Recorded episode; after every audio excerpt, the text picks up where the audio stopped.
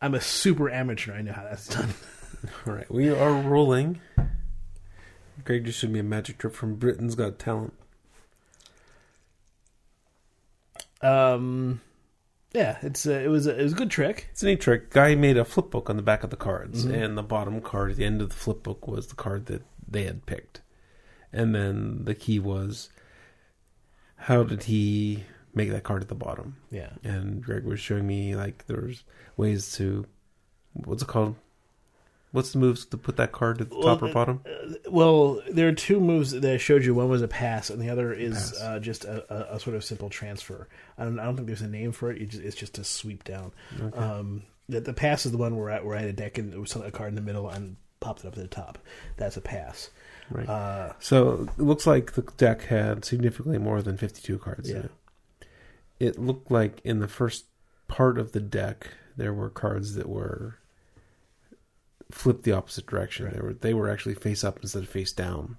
And I, and when you look at the when you replay it and look at the the card the top of the cards that you can see just a little bit of, it looks like you can see some red, but the actual place where you're looking where the flip book is drawn all you see is the backs of the cards. You Mhm. don't see any face up ones. So I asked Greg, how did he manage to flip past mhm. All the cards? You said they they notch out the cards or Yeah, cut uh, a notch. So you know, it's, it, it, uh, um, like a millimeter off the top of like the Mhm. side of one of the cards. Then you can. It, it actually becomes really easy for you to feel it and just flip through very easily. okay. So I mean, that was interesting, and you actually could see on the camera when he was doing the transfer. Yeah, Like the camera didn't. The camera caught it right before it cut back, cut to the overhead shot. You had to watch it. You had to, and you had to know what you were looking for. But you can see the uh, the move where he where he put the card to the bottom. But I still think it's you know pretty impressive that he's able to transfer a card at will out of the deck, you know, and not make a mistake, not miss by one, miss by two, because he's doing it by feel. Right. He's It's So- it, it's a trick that he practiced a lot, I'm sure, before he went on uh, the show. So yeah. Sure, absolutely. I mean, that's what all magicians do. They practice a lot. It's uh, yeah. I would love to, you know, talk to someone who's decent at card tricks and get a feel for how hard is it to pull a desired card out of the deck when you know the order. Mhm. You know, if you know it's the twenty third card from the top, how hard is it to hit the twenty third card from the top? It's interesting transfer. because that reminds me of something where um, I forget what it was. It was a it was somebody who was talking uh, uh, about a, a different thing about shuffling and about how they um, how they managed to figure out that roughly uh, seven shuffles will will give you a randomized deck. Mhm. And part of the reason is because people don't pull apart the deck cleanly. They don't pull 26 and 26. But the guy who was running, the guy who was running it was, you know, said that he, you know, spent some time as a magician, and so he knew very easily how to pull to 26, 26. So when you do that, if, you, mm-hmm. if you can cut him 26 to 26, Right. It's not It- random at all. it, it goes out the window. Yeah, the, the, he, he, it, it comes right back to where it was. As long as you, yeah. As long, I mean, if but if you can pull a deck directly in half, you can also make sure that your shuffle is even. You know, it's one card, one card, one card, one card. Exactly. Is Not, it- two and one and But the point he was saying is that you, you get used to a deck enough, and you can pull a, a card 26, 26 without Mm-hmm. thinking about it. And so he said, you know, if when I do this, I it actually skews the results because if you do it exactly 26, you, you keep coming back to the same order. Right after two shuffles, Yeah. you're in the same place. Absolutely. So it it, it rely so so the shuffling relies on the fact that people aren't perfect. Right. but uh, but that that's an an example of somebody who's used to playing doing dealing with cards. You can, I, I'm not there yet. Like I said, I'm a real amateur at this. I just know you know what the tricks are and and and the basics of how you do them. But if I were good enough, I could say, "Yep, 26. There it is." And if you can do that, I can't imagine it's that hard to Right. partition in a similar way. Yeah, I suppose. It wouldn't be wouldn't it be great if one of these guys was on TV and they missed were off by one though? Well, they wouldn't show that. Oh, yeah. I wonder how many of those guys are on America's Got Talent. like, where they're a good a good magician, Well, I'll tell you what. but they you know they miss by one. if you're gonna if you're gonna do a, a, a trick like that, Mm-hmm. um, any trick that you're doing a major trick where you have to amaze the audience, you're gonna have about three or four different outs. So I'm guessing he I don't know what they would have been or what he would have done Right. if he would have put up the wrong card, but he would have had an out. You know, the, I was expecting. So he had three judges. He had a judge pick the color. Uh-huh. The next judge pick one of the two suits of that color, and the third judge pick, pick the value. And so a lot of the times, magicians will false fail at first, Mm-hmm. and then come up with the astounding reveal. I figured his like false fail was going to be the other card or something like that. Um, so maybe one of the outs, depending on how whatever Simon said, was going to be Right. The the other card. the other card, or you know the other card before the real, you know something along those lines. There's lots of ways you could do an out there, and I don't know what in, what he had planned because it worked mm-hmm. for him. But yeah, you could do an because all you really need to do is pull up something from the discussion or related to the discussion and make it seem like you did some sort of magic. Because as you know, and as as I've explained, and as you know, as I've showed you these things, you know, the trick is done long before the reveal. So you also have your preparations for what what you do if it goes wrong. Mm-hmm. If you're good, that guy's good. Somebody, but like me, I don't usually have an out plan when I'm doing something. But if you're doing a performance, you have outs. You absolutely have outs for all your Right. situations, so you don't look like a dumbass. Still, there's you know, hundred, some, you know, Oh, there's a chance you can still you can yeah. still totally mess up and, and look Yeah. like a dumbass ultimately. Uh, you know, but like thinking about like how they judge the, you know, America's Got Talent. You know, a bunch of different disciplines are coming together and competing, right? and, the singers always win. the singers, singers don't. Magician won a couple years ago or last year. Okay, I, I think uh, a ventriloquist won one year. really? I think so, if I remember right. Anyway, uh, you know, like, but like a magician pulls the wrong card because he's off by one on his transfer. Mm-hmm. That's gonna look like horrible. You're gonna get like buzzed out and not, you know, where like they're generally pretty hard on jugglers too, right? You drop one pin, you're done. But you know, there's other disciplines where you can make a small mistake and. And it's a really small mistake by being off by one. So you know, there's Well, a juggler, you're supposed to juggle. A, a magician, you're supposed to you're supposed to nail. You're supposed to stick the landing. yeah, However you get there, to stick the landing. right. So, yeah, if a juggler doesn't juggle, then they're out. If a magician doesn't ultimately resolve the card trick, then he's out. If a singer goes off tune on one of the notes, it's okay because they sung the rest of the song on tune. Right. Not fair. You can be very messy with the card with the deck of cards, as I've shown you. I mean, when I did the pass, I did it really terribly, Right. but uh, it doesn't matter as, long as you're, um, Right. yeah, as long as you get it done at the end.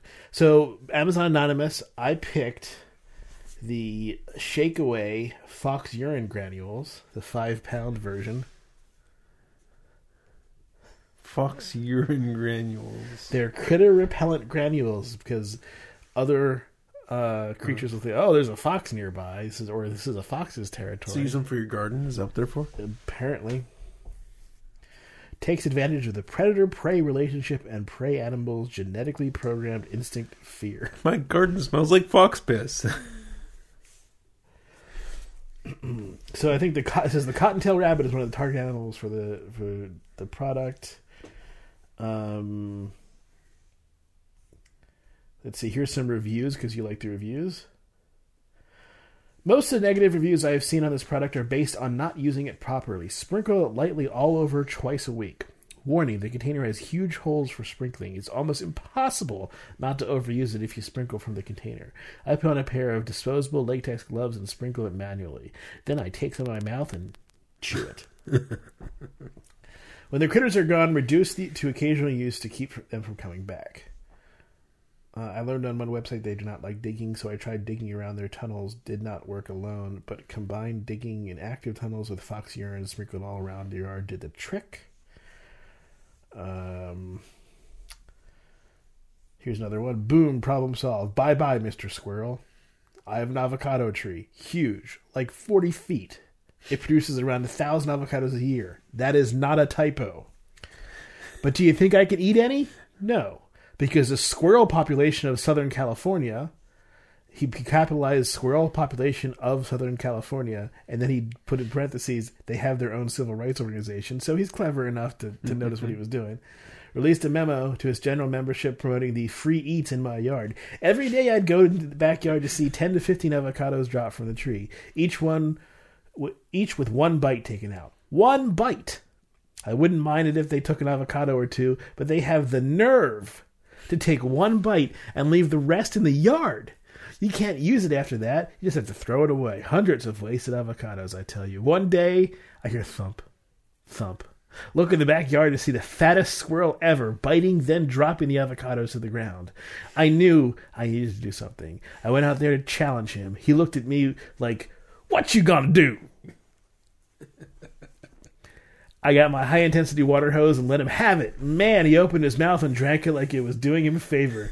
Then went further up the tree.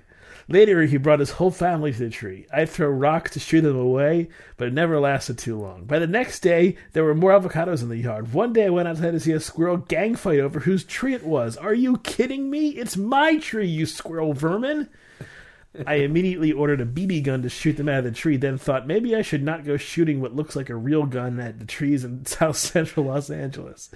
That probably wouldn't have worked out well for me. So then, in desperation, I ordered everything I could to find on the internet, and hot damn, found a winner. Shake away! Shook it on Wednesday.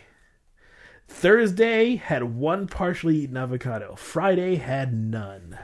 Now, five days later, no more wasted avocados out of my tree. Boom it works.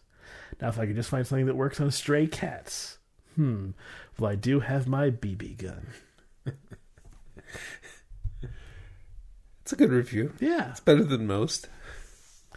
had a story to it. it a, yeah, When it started out, I thought it was going to be like bad. Like, it, like he actually had almost like a false start, or like an intentional like bad start on Yeah. that, and then like ramped you in. Uh, my item is going to be Five Tribes. It's a game from Days of Wonder, the the the game company that brings you Small World Okay. and uh, and Ticket to Ride. It looks like it is a uh, Middle Eastern game. I should have read about it beforehand, but uh, I like good games, so I saw someone buy this. It gets really good reviews. Has a four and a half out of five stars.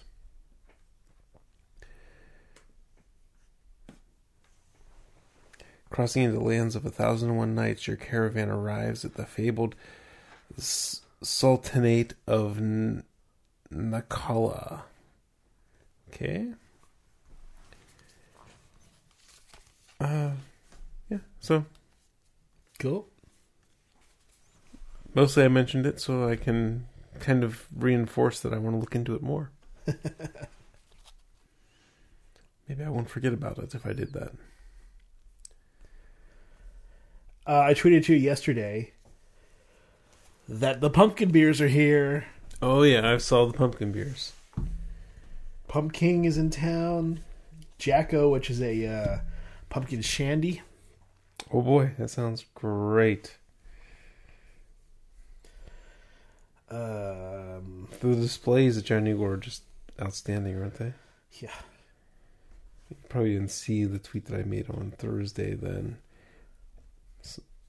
Something along the lines of came home from my vacation early, so I get in line for the pumpkin.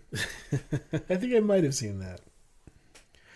I did do a, a tweet uh, based on the uh, the Who song, the um, Behind Blue Eyes, but it was No one knows what it's like to be the Batman, to be a madman behind the cowl.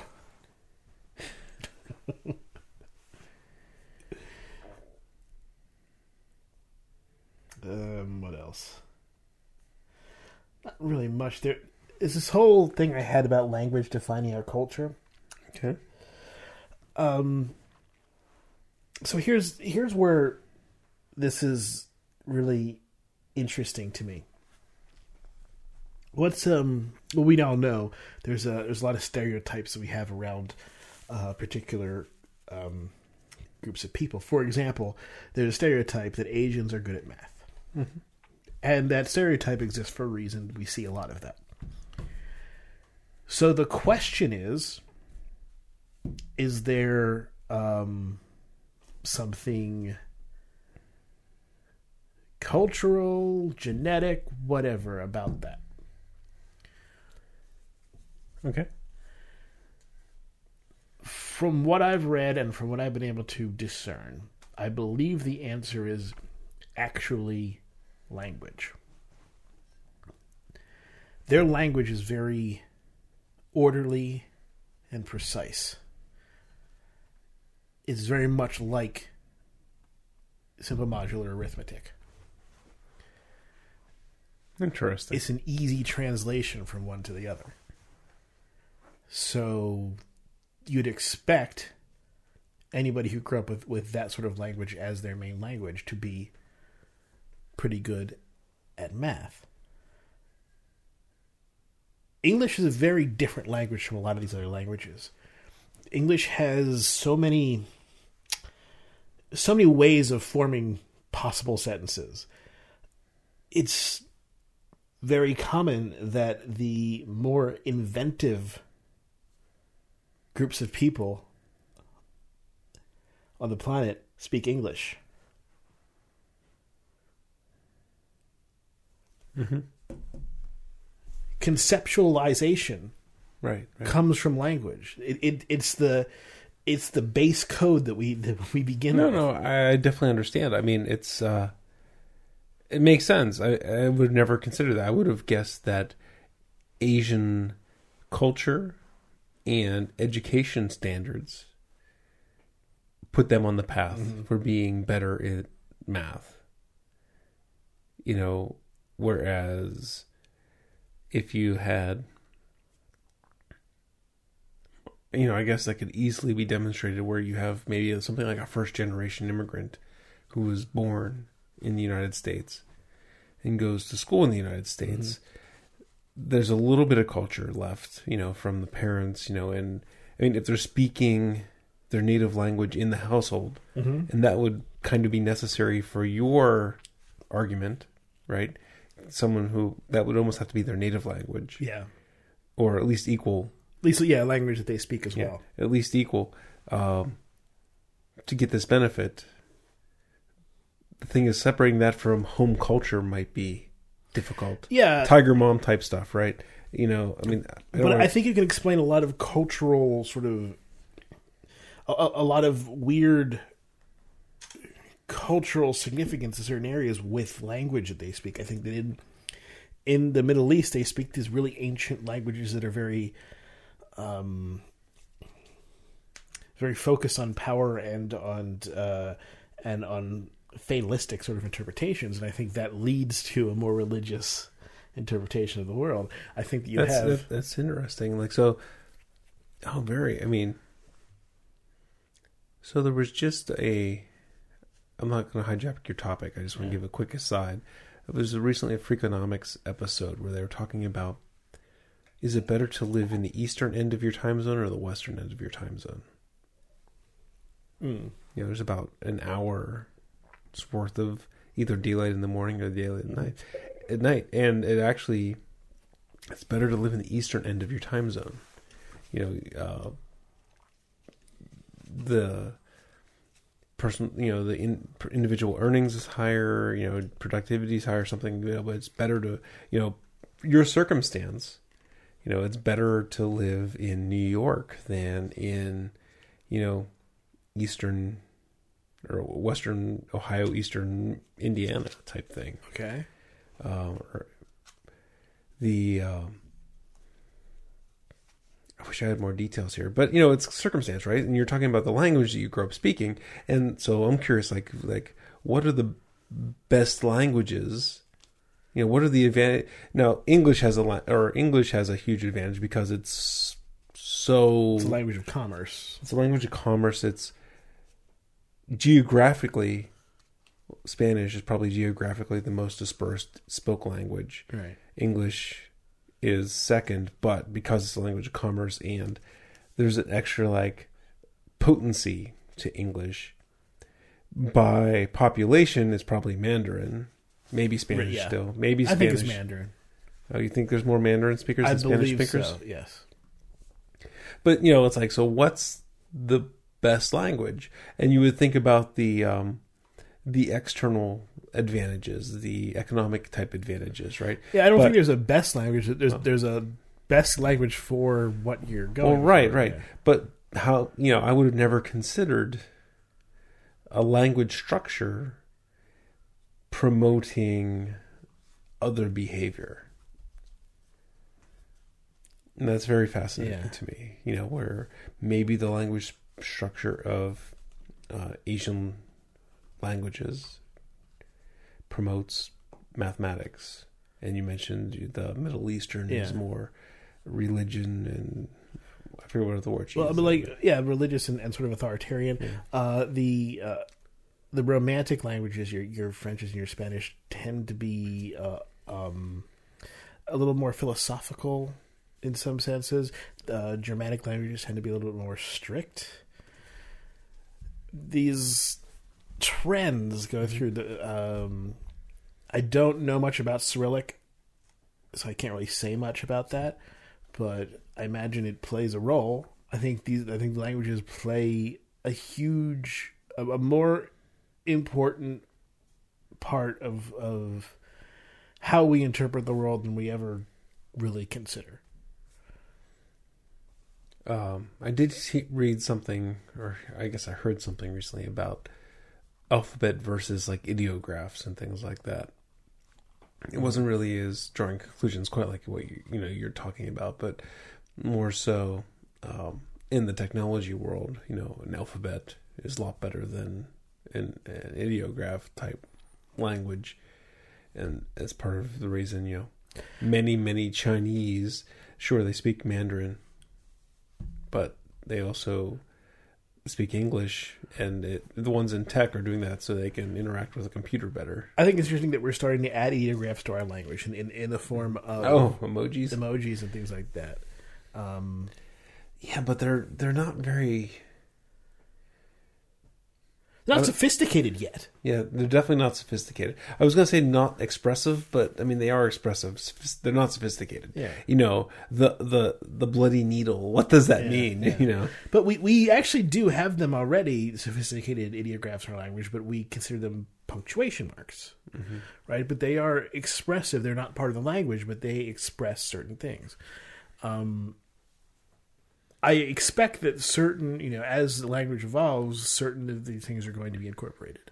A smiley, I, I see no reason why that won't won't become a part of English lexicon in or whatever lexicon we're using in hundred years or so. Right.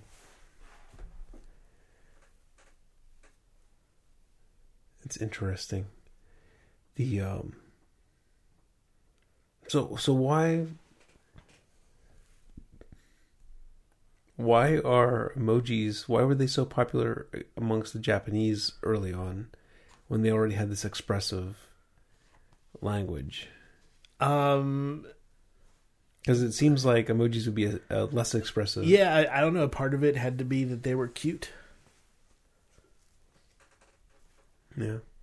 Japanese cultural thing, but they they catch on here because they're useful, because they're uh, they're a form of sort of kanji, right? They're, They they have that ideographic Yeah. impulse behind them.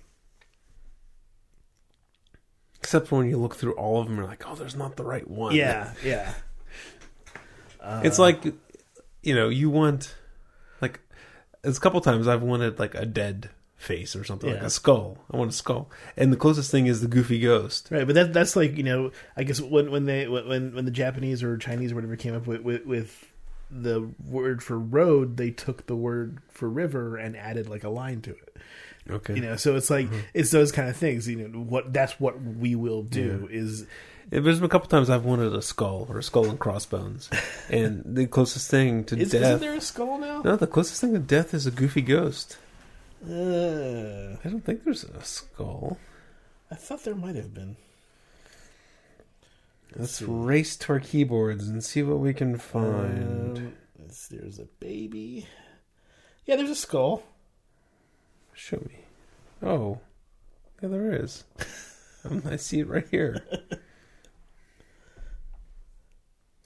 I, It's right and right under is an alien. Right under is a space invader. of course, And it's right near the smiling poop. It is.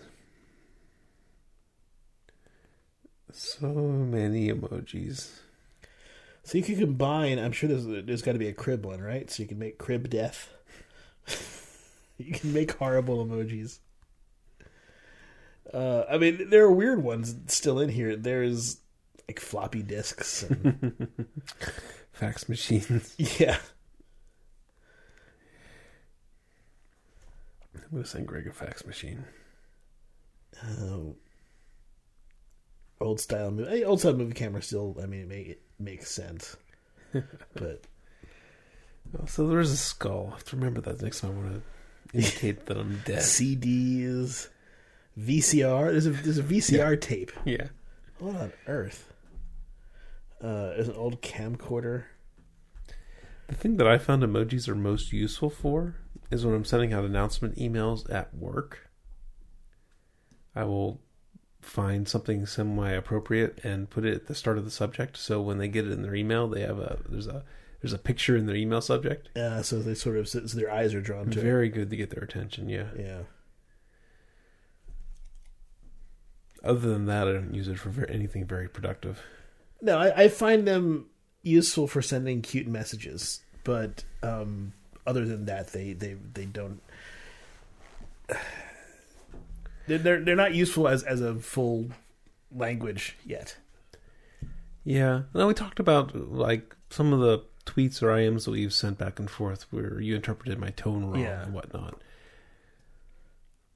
And uh, I guess a smiley generally would cover the Yeah, smiley. this or, is, or, this is or, uh, lighthearted, but you can get you can actually express smiley. the, the more of- tongue out. you can express more of the mood. I think with emojis, more fine grained Yeah, probably. than you can with the common emoticons. hmm So there's something there. But I mean there's so many like like how often does the puffin emoji What's the puffin? the, like the the bird that looks like a penguin? Oh yeah, it's probably very very few How times. how often do you need a puffin uh, emoji? I don't know, but you know, you think about all the the kanji there are. How, how often do you need Yeah. you know blah blah kanji? But if you pick like the like the 200 most important things, like is a puffin really one of them? I think there's other birds too, so it's not like it's the only bird. Yeah, but there are a lot of there are a lot of flags. There are a lot of uh, there's a flag for most of the common. They're like like fifteen different hearts. Um, So so birds, we have a chicken, we have a chicken. look at all the foods they have too. yeah. I mean, there's an apple, there's a green apple, there's a pear, there's a peach, there's a lemon, there's an orange, there's a red apple, there's sure, a pineapple. Sure, but that, there's seven birds. Look at all the fish they have. Well, that's that's exactly getting into my point. Do I really need to differentiate an emoji the difference between a full chicken and a chicken head? A chick, a chicken and egg, a chick out of Look the all the various different family a pigeon, and a penguin. Yeah. Wait, and you can set the skin tone now too. so- Yeah, so I mean, so I mean, yeah, some of these are going to go away, some of these are not, but but so these are going to be incorporated one way or another into language. I I never realized until I started watching at midnight that the eggplant was the uh, universal signal for dawn. I didn't realize that either. So yeah, if you ever want to like send someone your dick, send them an eggplant. So what's the one for for vagina? Um, probably the okay sign. Then you do have They don't have a clam. they so. don't have a sh- oh god. What is that not? Is that not acceptable to say anymore? No, I, I just it wasn't I wasn't thinking along those lines, and and so um no, I, I I'm not There's a bowl of ramen. Could that be the vagina? No. Donut. donut. There you go. Chocolate donut. I'm not trying to shame you for saying clam. I just I thought it was like wow that that that was out there. Um, Honey pot. Ooh, ooh, I think the honey pot's the vagina. um.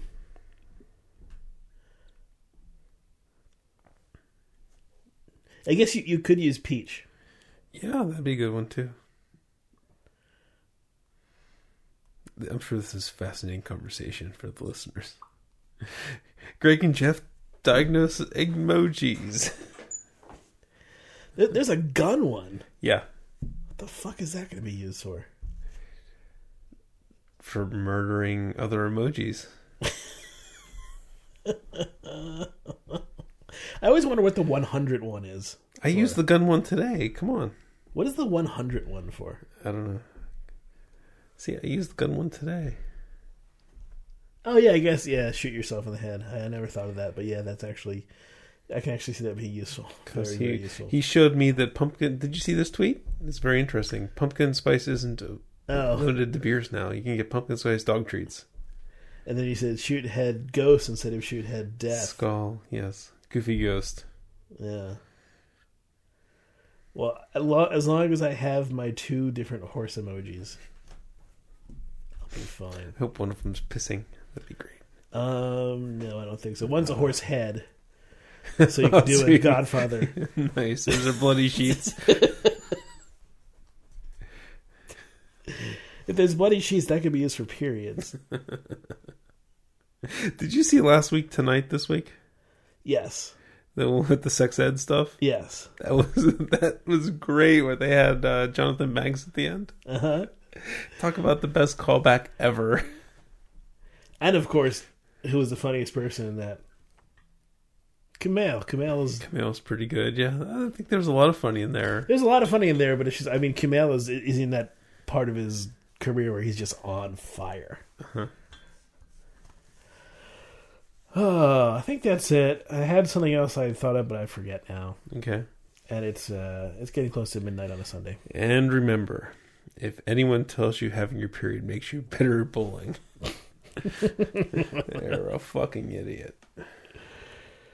How true.